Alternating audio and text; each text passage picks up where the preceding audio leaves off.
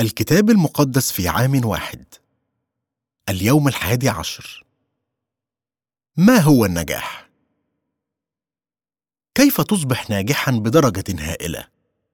هذا هو عنوان كتاب صغير مكون من اقتباسات ونصائح من العديد من الأشخاص الناجحين والمشاهير. يسأل الغلاف الخلفي هل أنت على المسار الصحيح نحو الشهرة أو الثروة أو العظمة؟ وهذا هو غالبا جدا مفهوم النجاح في مجتمعنا.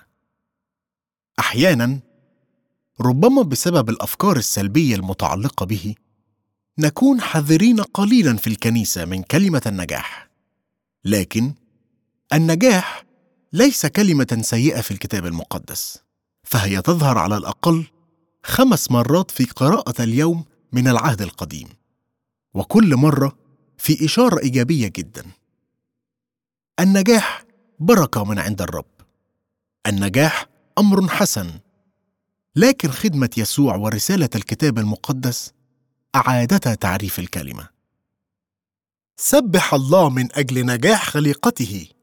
في مجرتنا توجد أكثر من مئة بليون نجمة مثل شمسنا. ومجرتنا هي واحدة من مئة بليون مجرة. وعندما نفكر ماليا في اتساع الكون يكون من السهل أن نشعر بالضآلة وعدم الأهمية.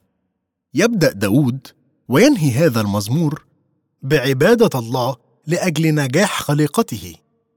بينما يحدق في سماء الليل ربما يتذكر الليالي التي كان فيها راعيا صغير السن ويقول إذا أرى سماواتك عمل أصابعك القمر والنجوم التي كونتها فمن هو الإنسان حتى تذكره؟ وابن آدم حتى تفتقده. يتعجب داود من أن البشر هم قمة خليقة الله. عمل فني مميز جدا ومخلوقين على صورته. فالله لا يحبك فقط ويعتني بك لكنه أيضا قد منحك امتيازات فوق العادية وتنقصه قليلا عن الملائكة وبمجد وبهاء تكلله تسلطه على أعمال يديك. جعلت كل شيء تحت قدميه. لقد جعلنا مسؤولين عن كل ما صنعه الله. وإذ نعلم هذا ينبغي أن يكون المسيحيون في طليعة حماية وحفظ خليقة الله الرائعة. طبعا كلنا بشر ساقطون وخطاة وقد تشوهت خطة الله الأصلية الخاصة بسيادتنا على الخليقة. لكن في العهد الجديد نرى هذه الأعداد تطبق أيضا مباشرة على يسوع. في المسيح تم استرداد الخليقة وفي يوم من الأيام ستكمل وسنرى كل شيء تحت قدميه. يا رب إذ أتأمل في اتساع وجمال ونجاح خليقتك لا يسعني إلا أن أسبحك وأعبدك. أيها الرب سيدنا ما أمجد اسمك في كل الأرض. اقتفي أثر النجاح الذي نموذجه يسوع. لقد أعاد يسوع تعريف النجاح. إن أردنا أن نعرف ما هو النجاح الحقيقي فعلينا أن ننظر إلى نموذج يسوع رؤيته وحياته وتعليمه. إنه نوع من النجاح لا يعترف به العالم على إنه كذلك.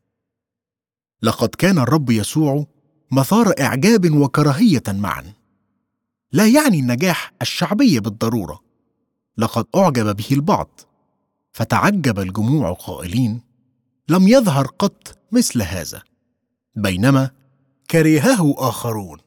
أما الفريسيون فقالوا برئيس الشياطين يخرج الشياطين. وبصفتك تتبع يسوع فقد يعجب بك الناس أو يكرهونك. فمثلا قيل عن ويليام ويلبرفورس بسبب حملته للقضاء على تجارة العبيد.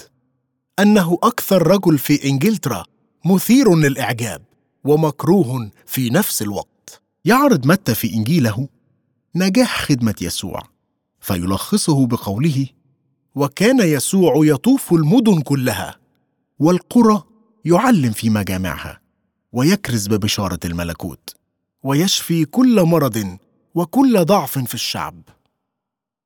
بالقول والفعل أعلن يسوع ملكوت الله. جالبا حقيقة حكم الله وحضوره إلى حياة من حوله. هذا هو شكل النجاح على نمط يسوع. وهذا هو ما أنت وأنا مدعوين لنتمثل به. وأنت لكي تحقق نجاحا من طراز نجاح يسوع. مثل التلاميذ الاثني عشر. تحتاج لأن تجعل حياتك على نفس نموذج حياة يسوع. وتشاركه في رؤيته. الاحتياج ملح. رأى يسوع أنهم كانوا منزعجين ومنطرحين كغنم لا راعي لها. اليوم نرى الملايين من الذين لا يعرفون يسوع وضالين روحيا.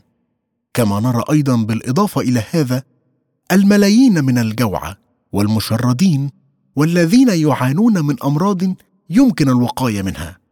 ومنهم بدون حتى أي تعليم أساسي. الدافع هو المحبة. يسوع كان لديه تحننا. هذه هي أقوى كلمة تعبر عن المحبة في اللغة اليونانية مشتقة من الكلمة اليونانية التي تعني أحشاء وهي تستخدم عن يسوع فقط ويمكن ترجمتها تحركت أحشاؤه أو انكسر قلبه.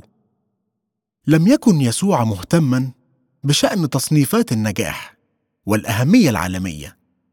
هنا نراه يساعد نوعيتين مختلفتين تماما من الناس حاكما هاما وامرأة يجعلها نزيف دمها نجسة مما يضعها على هامش المجتمع. إلا أن يسوع كانت لديه شفقة عليهما كليهما. الزناد هو الصلاة. قال يسوع لتلاميذه فاطلبوا من رب الحصاد أن يرسل فعل إلى حصاده. صلي من أجل إقامة مزيد من الناس يتبعون يسوع ويحصدون الحصاد. الفرص شاسعة. قال يسوع الحصاد كثير. لقد وضع يسوع ما هو شكل نموذج النجاح. إذ أعلن الملكوت وبين اقتحامه حيز التاريخ. والآن يدعوك حتى تتبع نموذجه لتشترك في مأموريته وتضاعف نطاق عملها. يا رب هناك احتياج كثير جدا في عالمنا لكن الفعل قليلون. أصلي أن تقيم وترسل المزيد من الفعل ليذهبوا إلى حقل الحصاد ويغيروا العالم. صل من أجل النجاح في الحصول على إرشاد. لم يحرق خادم إبراهيم من أن يصلي طالبا النجاح.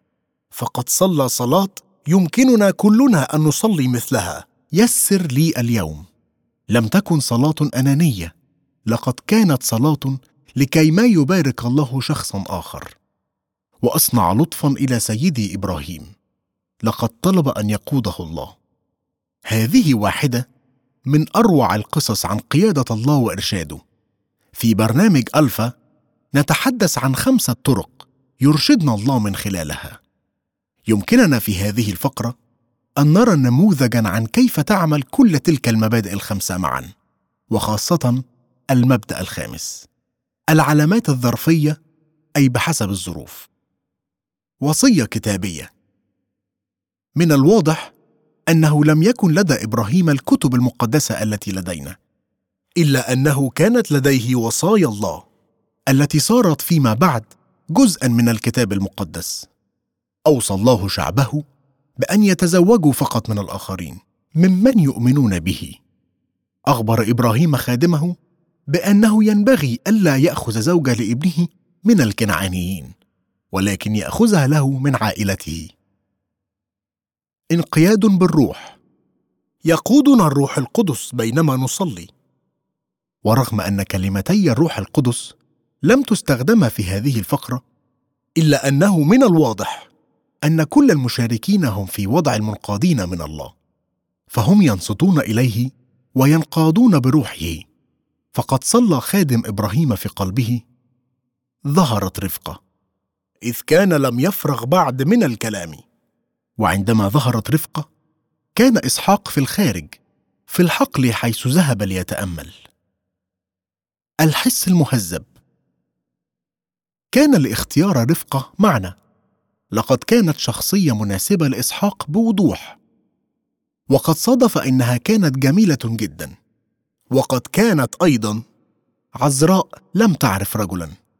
والأكثر أهمية لقد كانت كريمة ولطيفة وطيبة بصورة واضحة. لم يكن ردها المباشر على طلب الماء تقديمه فقط. بل وأن تقول أيضا استقي لجمالك أيضا. حتى تفرغ من الشرب. مشورة القديسين. واحدة من الطرق التي يقودنا بها الله هي من خلال نصيحة المؤمنين الأتقياء. تستخدم كلمة القديسين المذكورة هنا بمفهوم العهد الجديد لتصف كل شعب الله. رغم أن زواج إسحاق ورفقة كان مختلفا تماما عن الزواج الغربي العصري في أنه تضمن جانبا كبيرا من الترتيب. إلا أنه كان يوجد أيضا عنصر الاختيار. حيث سئلت رفقة هل تذهبين مع هذا الرجل؟ فقالت أذهب. اختار إسحاق أن يتزوجها وأحبها.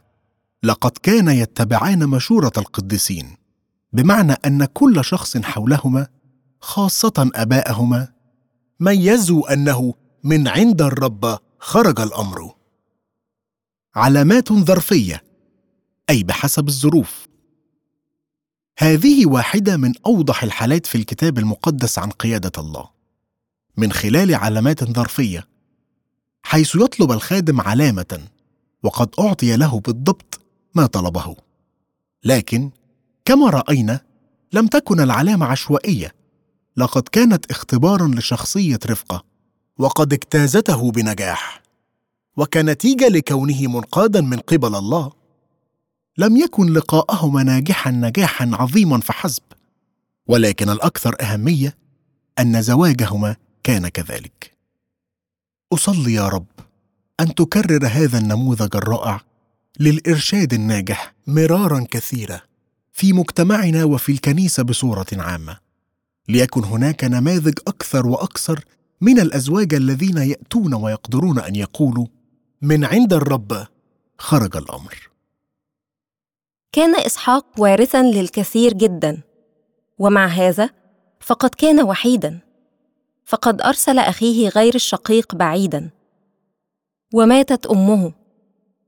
لكن الله رتب هذه المرأة الشجاعة فقد تركت عائلتها وتزوجت شخصا لم تلتقي به من قبل ويبعد عن وطنها اميالا كثيرة. وقد استجاب الله لصلوات محددة جدا. من أجل إرشادهم وأحبها إسحاق.